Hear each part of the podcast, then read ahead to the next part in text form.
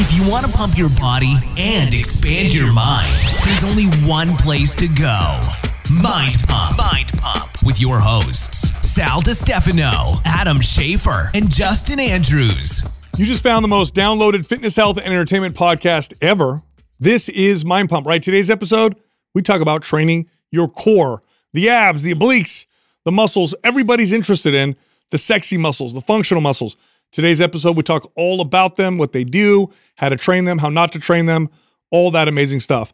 Now, this episode is brought to you by one of our sponsors, Dr. Stephen Cabral and his team. These are functional medicine practitioners. They can help you improve your health. And right now, you can get one of their omega 3 fatty acid supplements. If you buy one, you get one free. By the way, this one has the right amount of the essential fatty acid that you absolutely need. It's uh, it's one of the best ones, right? So not all omega 3s are the same. Dr. Cabral's one of the best ones. Buy one, get one free if you go here. StephenCabral.com forward slash omega 3. So it's S T E P H E N C A B R A L.com forward slash omega three. Once again, it's buy one, get one free. Also, it's the final hours of our new MAPS workout program launch, MAPS Bands. This is an advanced muscle building, fat burning program that only uses bands. And because it's a new launch, it's on sale and you get some free giveaways. So if you sign up during the launch period, which again, I told you, these are the final hours, you'll get $30 off the normal price. Plus, you'll get the ebook Ultimate Bodyweight Training Guide and you'll get quick meals for health and fitness. This is a recipe book.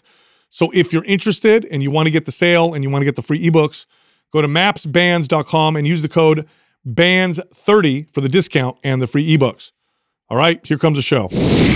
When it comes to aesthetics, one muscle almost always tops the list for both men and women.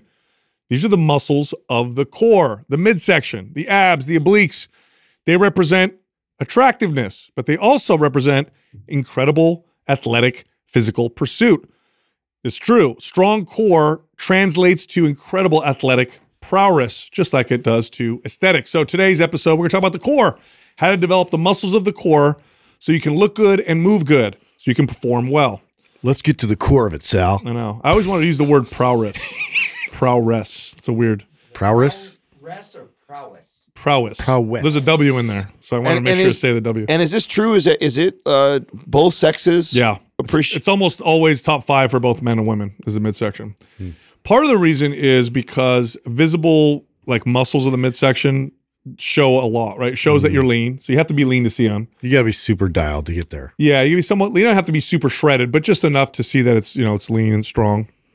And then when it comes to sports, you know, arms and legs, right, uh, are involved in in most athletic uh, pursuits. But what connects the power from the legs to the upper body allows you to move, stabilize. What allows you to throw with a lot of force in the upper body, uh, or throw with a punch, or rotate and catch something, is the stabilization of the core, the strong core. You can have the strongest legs, hips, arms, uh, back, shoulders, but if you have a weak core, you're going to hurt yourself. You're not going to be able to to to translate that to athletic performance. So a strong core um, is imperative for all those different things.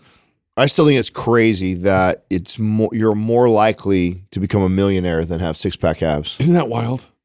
I the odds of having a six pack are lower. Yeah. Than, than, to me that has to be like one of the most fascinating stats that we've ever read I know. on the show is that you're more likely to be a millionaire than have six pack abs. Well, think about this way: if you walk outside, we're in Silicon Valley, right? So millionaires are a little bit high, you know, probably more common. yeah, but put the whole U.S. in I bet still, like you take hundred people, have them lift up their shirts, random people on the street. How many of them would have a six pack? Hmm. Not if they're random. Yeah. Zero. Yeah. Probably zero. I I actually I bet you it'd be a a pretty low percentage even in a gym where you have a massive bias. Yeah. Yeah. That's why I'm, I used to tell members that when I get uh, like a new member who was like, you know, uh, you could tell we're kind of insecure about their body and how they felt, and and I would stand them up a lot of times and look at. I said this this place is not full of all these crazy ripped bodies that people think. And most people in here are just like you and I and are in pursuit of a better physique and working on it, and it's hard. It's not easy. Like, but I, I don't remember reading that stat until later, till we we got into the the podcasting when I think you brought it up on the show years ago, and I thought that was the craziest things I've ever heard. I know, wild, right? Yeah. yeah. I I would say to, that part of the reason why it's so rare is it involves like um, you, you know you could have like nice looking arms and ha- be at a higher body fat percentage, especially if you're a man because you don't store tons in the arms, legs, you know. But core, you have to be kind of lean. But also, you know, I'm going to make a statement. I'd love your guys' opinion on. Um, I would say that of all of the misunderstood, wrong, like uh, you know, applied exercises and poor technique and just just uh, myths around exercise, probably more of them circulate around the core than the rest of the body. Like Oh, there's that's a- so that's much. A, that's a good. That's a, a, a, a pretty good speculation. I think. I think that. Like how, sure, we how- treat them completely different than other body parts. Yeah, like other they develop muscles. differently. Yeah. Well, I would put him up there with because I, I think before on the show I've talked about glutes being like the number one like uh, muscle that people have a hard time connecting. I would say abs would be the 2nd I think abs are, are number two. Well, let me ask you guys this: Is it God? I- I- Think about this. How often do you see someone doing a, a core exercise really properly? Think about that. Very rare. Almost never. Yeah. Almost never. You see a lot of people doing core exercises, Sure. but I almost never see them being done right. To the point where that was a selling point for me as a trainer. Is I walked around the gym and waited for people to work abs because I knew I could show them in three seconds how to Yeah. do it right, and then they would just it would blow their minds on, on how much differently they felt them. Yeah, and for me, I never. I guess it's interesting. It's rare to see somebody like muscular with with like fully displayed abs as well. It was like there was a period there where it was like everybody wanted abs so bad that they would just lean out completely without lifting weights, and it was just like, okay, so you got skinny and you Runner can abs? display, yeah, yeah, Runner runner, abs don't abs, count. and I'm just like, sorry, no, that's Yeah. not as like what we're going for here. No, what you want, and there's a lot of muscles of the core, but we're gonna we're gonna stick to the, the more common ones because I think if you train kind of these, you're gonna work all the other ones for the most part. Obviously, you have the abs, the abdominals, then you have the obliques, both internal, external. We're gonna combine them into just obliques, um, and then you have the transverse abdominals, which we'll talk about because I think that's kind of a special muscle uh, that we're talking. And we're talking mainly of the front of the core. The core really represents all the muscles around the trunk but we're going to talk about the muscles on the side and in the front um, and how to work them and, and, and develop them um, but really the actions are um, you know obviously flex, flexing the spine laterally to the front we'll get to the specifics but a lot of the importance of the core muscles is to stabilize and allow power transfer so stabilization would be like if i'm throwing a ball as hard as i can my core has to stabilize so that I don't twist. My body doesn't mm-hmm. just twist off it off of itself. It's right? anchoring and grounding you to the earth. Anti-rotation. anti-rotation it's you know we're because we're we're primates that walk on two limbs the i mean if you look at like most common places for pain it's the low back and it's because um, it's a vulnerable area because we walk on two legs and that the core has to be able to when you walk if you look at someone walking or running you'll notice that that the opposite arm moves from the opposite leg so, so like for example try walking right now right leg forward with your right arm forward Have you ever tried to do that? yeah you just look like a robot, like a weird man. it doesn't. Yeah, there's, there's counterbalance, counter rotation. The core is transferring all of that, and it needs to be strong and stable. Every time you stand up, sit down, pick something up, um, those muscles have to be because the spine. You take your spine out, it'll just flop over in whatever direction gravity tells it. So it's all those muscles around the core that protect it and keep it stable and ca- allow for power transfer. So for I mean for purposes of lifting, you want to get strong in big lifts like the overhead press or the deadlift or the squat. Yeah. Uh, you better have a strong, stable core. You want to get good at you know uh, sports besides the technique. Well, you better have a strong core. And then if you want to look good on the beach, that's the muscle that the opposite sex tends to um, notice the most. Well, and, and two, and that's sort of uh, in contrast to what you're talking about in terms of what people like want to pursue this look, where they don't really consider the obliques as much, and, and they don't really consider a lot of those tr- like twisting transverse type movements uh, that will like boost your strength performance and all of that. Um, and it's really just like the pursuit is is to like decrease the size of the waist overall and to be able to display your abs as like the six pack. Yes. So, but yeah, the obliques totally underrated muscle, like Very important. super impressive, uh, and um, it's it, it definitely stands out and chisels out like your whole Yeah, midsection. we'll, we'll get to the obliques, um, but you're you're. It's funny when you look at Greek uh, sculptures and statues. They based those statues, and they were like Hercules, right? They like or um, David, right? They would sculpt them based off of the high performing athletes that they saw or soldiers of the day. Same thing with the Roman statues, right? Off the gladiators. Well, you'll always know about notice as, as well developed core muscles, especially obliques, because really strong people don't have abs and no obliques like we try to do with Yeah. bodybuilding, right? They have well developed obliques because they're so important. Um, but let's start with the abs. And as we go through this, what we're going to do is we're going to talk about the two the, the the points of attachment of muscles and then the way the muscle fibers run, because that'll tell you How to train them. how to train them and what a muscle what a muscle ends up doing. So if you have two points and a muscle attaches on one point and another point and the fibers run straight between them, when that muscle contracts, it pulls those two points closer together. So if you look at any anatomy chart and you look at muscles, you can pretty much figure out what that muscle does when it contracts because it'll pull those two points together in the direction of the muscle fibers.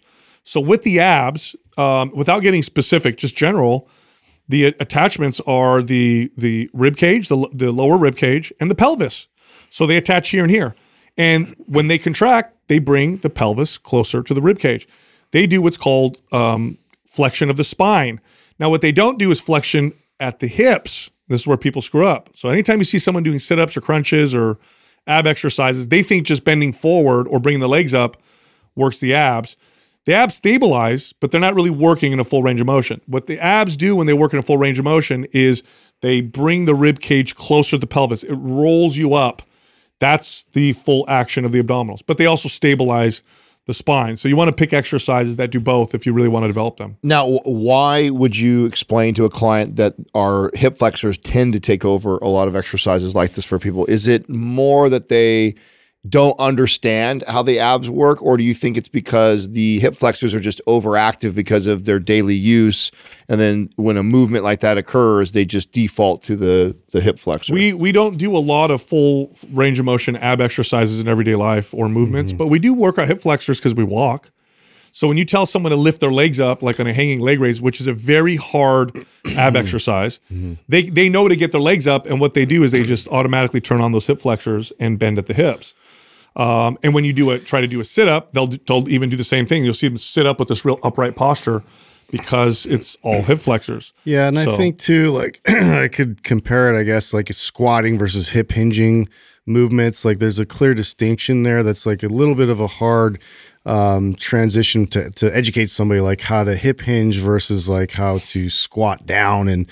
Um, because like a lot of natural inclination is to just you know squat their way down and to be intentional uh, with um, maximizing the pull so you get more uh, stretch out of the, the hamstring, for instance, or um, be able to like focus just completely on that. I think it's the same with abs in terms of like, you know, what what what's your desired outcome? You're trying to to contract the abs at, at their their full capacity, so you have to be able to treat it, like you said, from point to point and, and shorten that that range. Yeah, So- and, and and use the same things that you understand about the rest of the body, like tension and rep ranges that It's like build. you got to literally curl up like a ball Yes. to, to be able to make that happen. yeah, but rep ranges and, and, and tension. I mean, what builds biceps builds your abs too. So there's a lot of myths around like you got to do 100 reps. Like, no, same thing like with your biceps. You keep the reps in, in within the muscle building ranges, which is low to like 20, 25. I think that's one of the biggest myths that were out there. Yeah. I think that was at least that's what I believe. Even in my early years as a trainer, Same.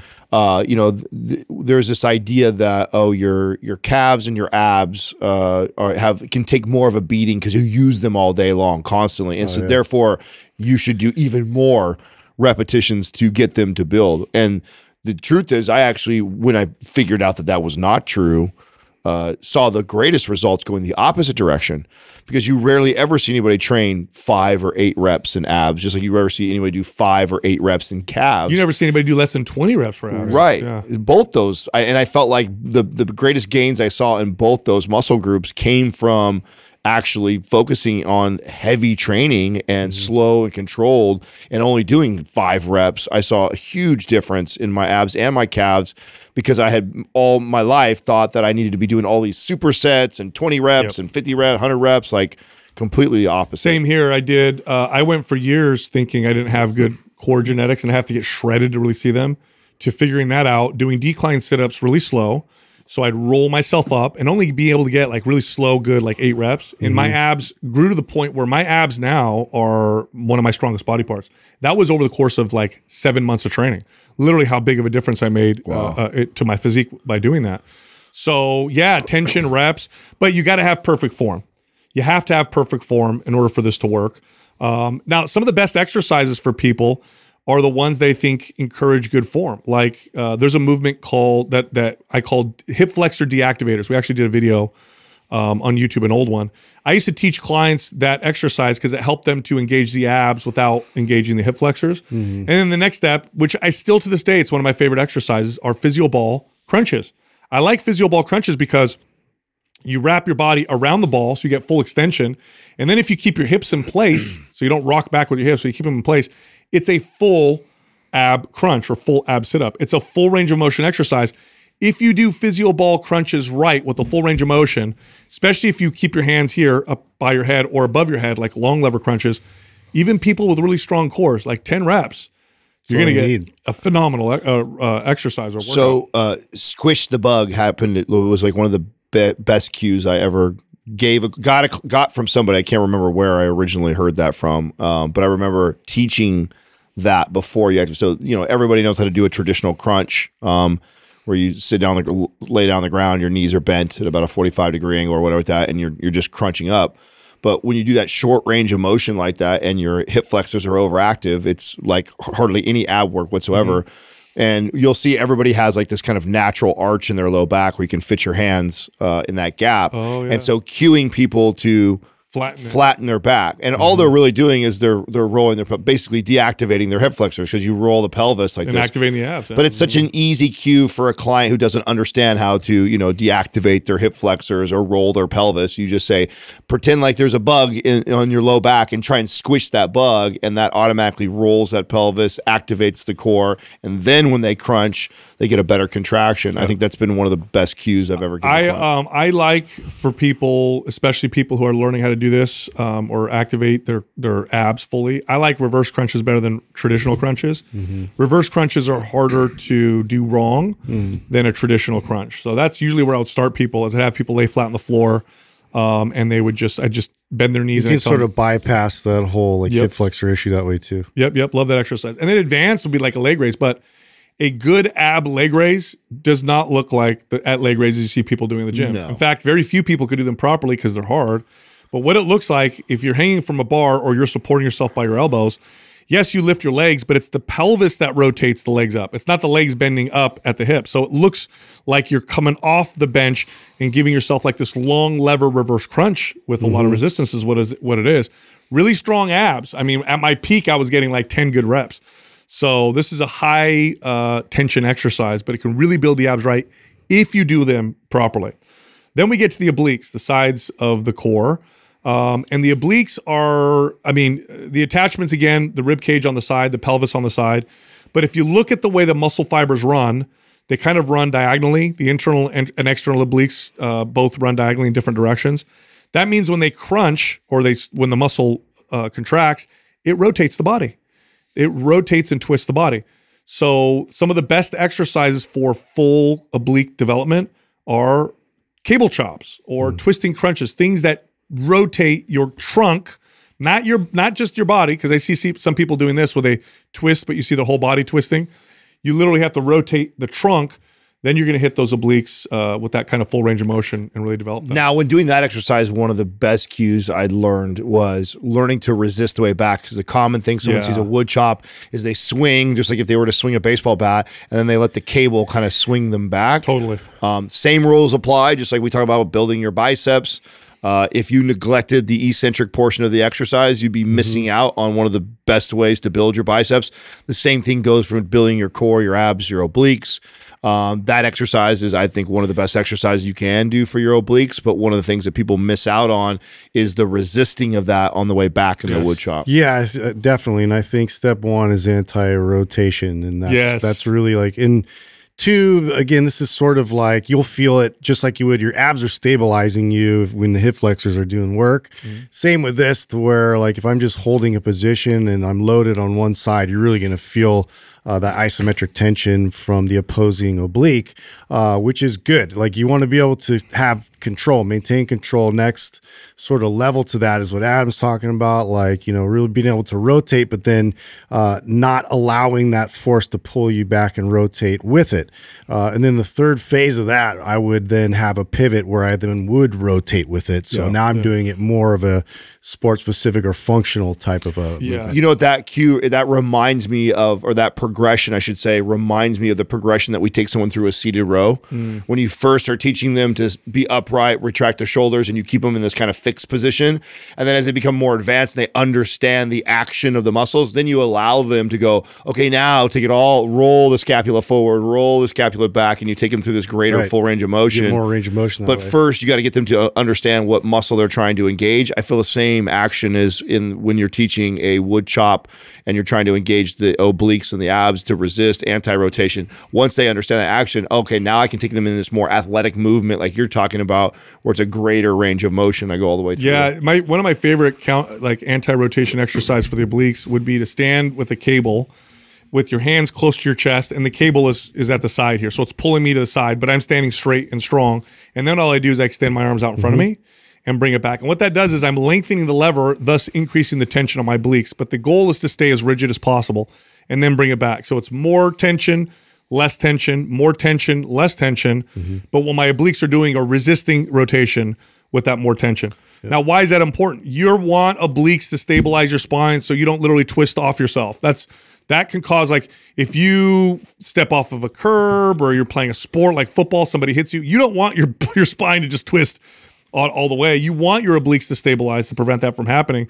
It also allows you to throw fast and throw hard and to run really well. So th- that counter rotation stabilization super important uh, for obliques and athletic performance. you know, I brought up the progression and compared it with the seated row, and part of the reason why I want to do that for the audience is because it's it's it just reminds me of another example of what we unfortunately get caught up in online, which is you have like literally three different uh, ways of teaching the exercise that we just explained, and we explained it in like, oh, I would teach the anti-rotational first, then I would teach Yeah. catching it and resisting it on the way back. Oh, then I would take it through full range of motion in a more athletic movement what you'll find on TikTok and Instagram are these clips of like one trainer bashing another trainer for teaching one of those Yep. three, as if one is wrong and the other one is more right. And the reality is that that's part of a part of a progression. I see this a lot in uh, in our you know social media culture today of like you know putting down other coaches and trainers and trying to you know claim that your way is better than other way when in reality like a lot of times it's it's a, a situation like that Yeah, and you know, again, uh, I've seen more. God, this is. I'm thinking about this. There's. I've seen more people who are otherwise muscular and well developed who have poor core strength and core stability than uh, than any other muscle. I would say, um, and it's it's because technique is so off, and because you can get lean and still look like you have a developed core. and immediately you create a ceiling of potential. Totally. Yeah, you're if it becomes the if you look, if you can't squat heavy or deadlift heavy or overhead press heavy because it hurts your low back, that that means your core is not as strong as the rest of your body needs. That's actually it should not be, ever be that way. power is leaking Your your power's leaking and you can't it just can't stabilize your body. It's like trying to put a bunch of weight into the back of a truck, but it's got like really it's got, you know, shocks made out of paper. Like it, you're going to crumple and break and that means your that means your strength is worthless. It really does. Like if you can't support it with your state with your core, your arms and legs might as well be a lot weaker. In fact, you'd probably be safer having weaker arms and legs because God forbid you do exert full power, you're going to hurt your lower back. Um, I know people who've hurt in the lower back bench pressing because their core is so weak because you know you have to brace and they, they oh my back hurt from the bench press. So Yeah. um, and I again I think this is probably with it, with people who work out a lot and because the technique tends to be off, this is probably one of those top parts of the body that people just misunderstand. Next up, the last main muscle would be the transverse abdominals. Now this is like it's like the body's weight belt. Okay, so when you suck in your stomach, that's what this muscle does. Now here's what's interesting about this. from an aesthetic point of view. This in particular with women is an area that I would focus on, especially women who had children. Because, uh, and I would get this with women, they'd have a baby and all the muscles of the core have to change their function with the growing baby. And some muscles have to atrophy to allow for room. The transverse abdominis is one of them. You can't pull in your midsection when you're, you know, eight months pregnant. So it would just atrophy and weaken, and it's supposed to, and that's fine. The body figures out ways to stabilize when you're pregnant. Obviously, stabilization, you're not going to be as stable as you were when you weren't, but you know, you're okay. But then you have the baby, then you work out, you lose body fat, you get lean, you work your abs, you work your obliques, and then you're like, why can't I get this lower belly pooch to go away? I remember the first time this this happened. I had a client or a potential client come and ask me about this, and we tested her body fat. She was at 17%. She was lean, like that's really lean, fit. You could see some abs, you could see some obliques, and yet I could see what she was talking about. She had kind of this lower belly pooch. Well, I, I, I talked to one of my experienced trainers. This when I was a new trainer. They said, "Oh, it's the transverse abdominis. That's the muscle that pulls things in." So she could develop her abs and obliques all she wants, but she's not going to bring her waist and core back in until she strengthens that. so what- that's what that muscle does. And what is that? Is that like the, the organs and stuff sliding yeah, down? and, that's gravity pushing the organs down and out. Uh-huh. And And, because you have not- no in because your transverse abdominis, it's made up of 28 different internal muscles that wrap around the spine, right? So if this is super flimsy and weak, the organs are going to slide down and Yeah. out. The ability for you to keep that tight and drawn in is what's going to keep that from Yeah, because your abs are attached up here and here, so pushing them out this way is kind of easy. Um, so this particular muscle, if you want to strengthen it, you have to practice drawing in. So on your hands and knees, uh, vacuum pose is one of the most effective ways to do this. And what's interesting is when I've taken women postpartum and had them try to do this, it's fascinating because a lot of them can't even Can't even feel it. they can't even connect Yeah. to this muscle. It's a really hard one to reestablish. Yeah. So we start by standing straight up, have them draw in, and then we slowly move them down to that, you know, uh, hands and, and knees. Oh, that's position. interesting that you start that way because I actually start in the four point maneuver and to, Quadruped, to use uh, gravity To show them. so they can feel it. Because a lot of times that way it creates some sort of artificial resistance. Sometimes when they're standing upright, I feel like they, they can't quite. So what I'll do is I'll have them stand upright. I'll tell them to draw on their belly button, and then as they're standing upright, I'll have them hold that and then try and get in that position, and then relax so they can feel it draw. yeah, because I I feel Because sometimes it's like you can't even connect. Yeah, you no, know? if you can't you can't connect, you can't connect like that. I, but I mean, the, I found that in the four point maneuver, it's it's it's that way that the organs are pulling down, and so they feel like, oh, I'm trying to lift. Like this there's back. my belly hanging. Yeah, yeah. So like cat cow uh, is Right. like an It's example. kind of a classic one. yeah, of what it kind of looks like. It's a yoga pose. Drawn in But when they when they pull the back up, they have to pull the belly button up towards the spine and and squeeze and squeeze really hard. Bodybuilders used to do this on stage. Frank Zane was really famous for this. So if you ever you know if people want to know, looks you- crazy. That's that's the great like just to look at it, like what the human body can do, like to see, you know, that that clear, like extreme example of like normal flex and then and the vacuum, and it's like you could get real far back in there, see the ribs really stick out. yeah, Well, and once you learn to, uh, you know, connect to that muscle and activate it like that, it's such a, a valuable tool. I mean, there's for like on the plane, right? And uh, like I sort of feel my low back, and that's actually one of the first things I'll do. Is I'll kind of Pull it sit in up, and brace. yeah, pull in my core and then brace, and it'll relieve that. A lot of times people don't realize that's what's happening when you're in a car or in a plane or something like that, and you're you're relaxing, your core's not activated at all, and so all the weight and gravity is pulling or stressing on the spine or your hips or whatever, and simply by drawing that in and activating it, it'll relieve all that, and it Mm-hmm. feels so much. So once you learn how to do that, you can control that.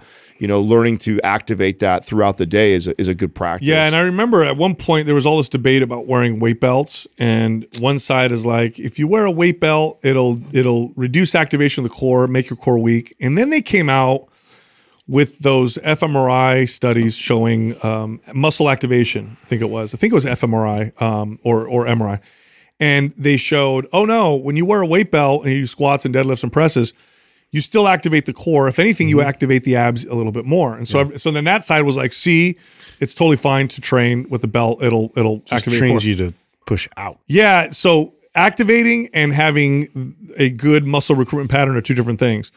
What a belt does, a good powerlifting belt does, is it creates this external stabilization. And the way your core uses it, if you ever, for powerlifters know this because you have to learn how to wear a weight belt and how to use it. Your core, you push out against the belt, and then the belt creates stability.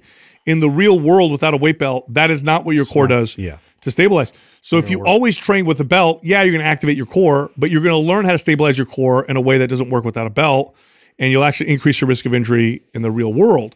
So for good core stabilization, um, don't wear a belt. Now, if you're going to compete in powerlifting and you need to wear a belt, then you should yeah. you should train a one. To, It's part of the sport, then you definitely want to learn it. Well, this I'm glad you brought this up because we actually had somebody in our forum just recently, uh, a female who's going through our powerlifting program, and she asked because she's never used a belt before if she should use a belt, and um, there there was there's there was some debate from other you know guys that wear uh, weight belts saying like, oh, you should, or it's uh, great, and this and that, and we all said protects your back. we all said don't unless you unless you're going to compete.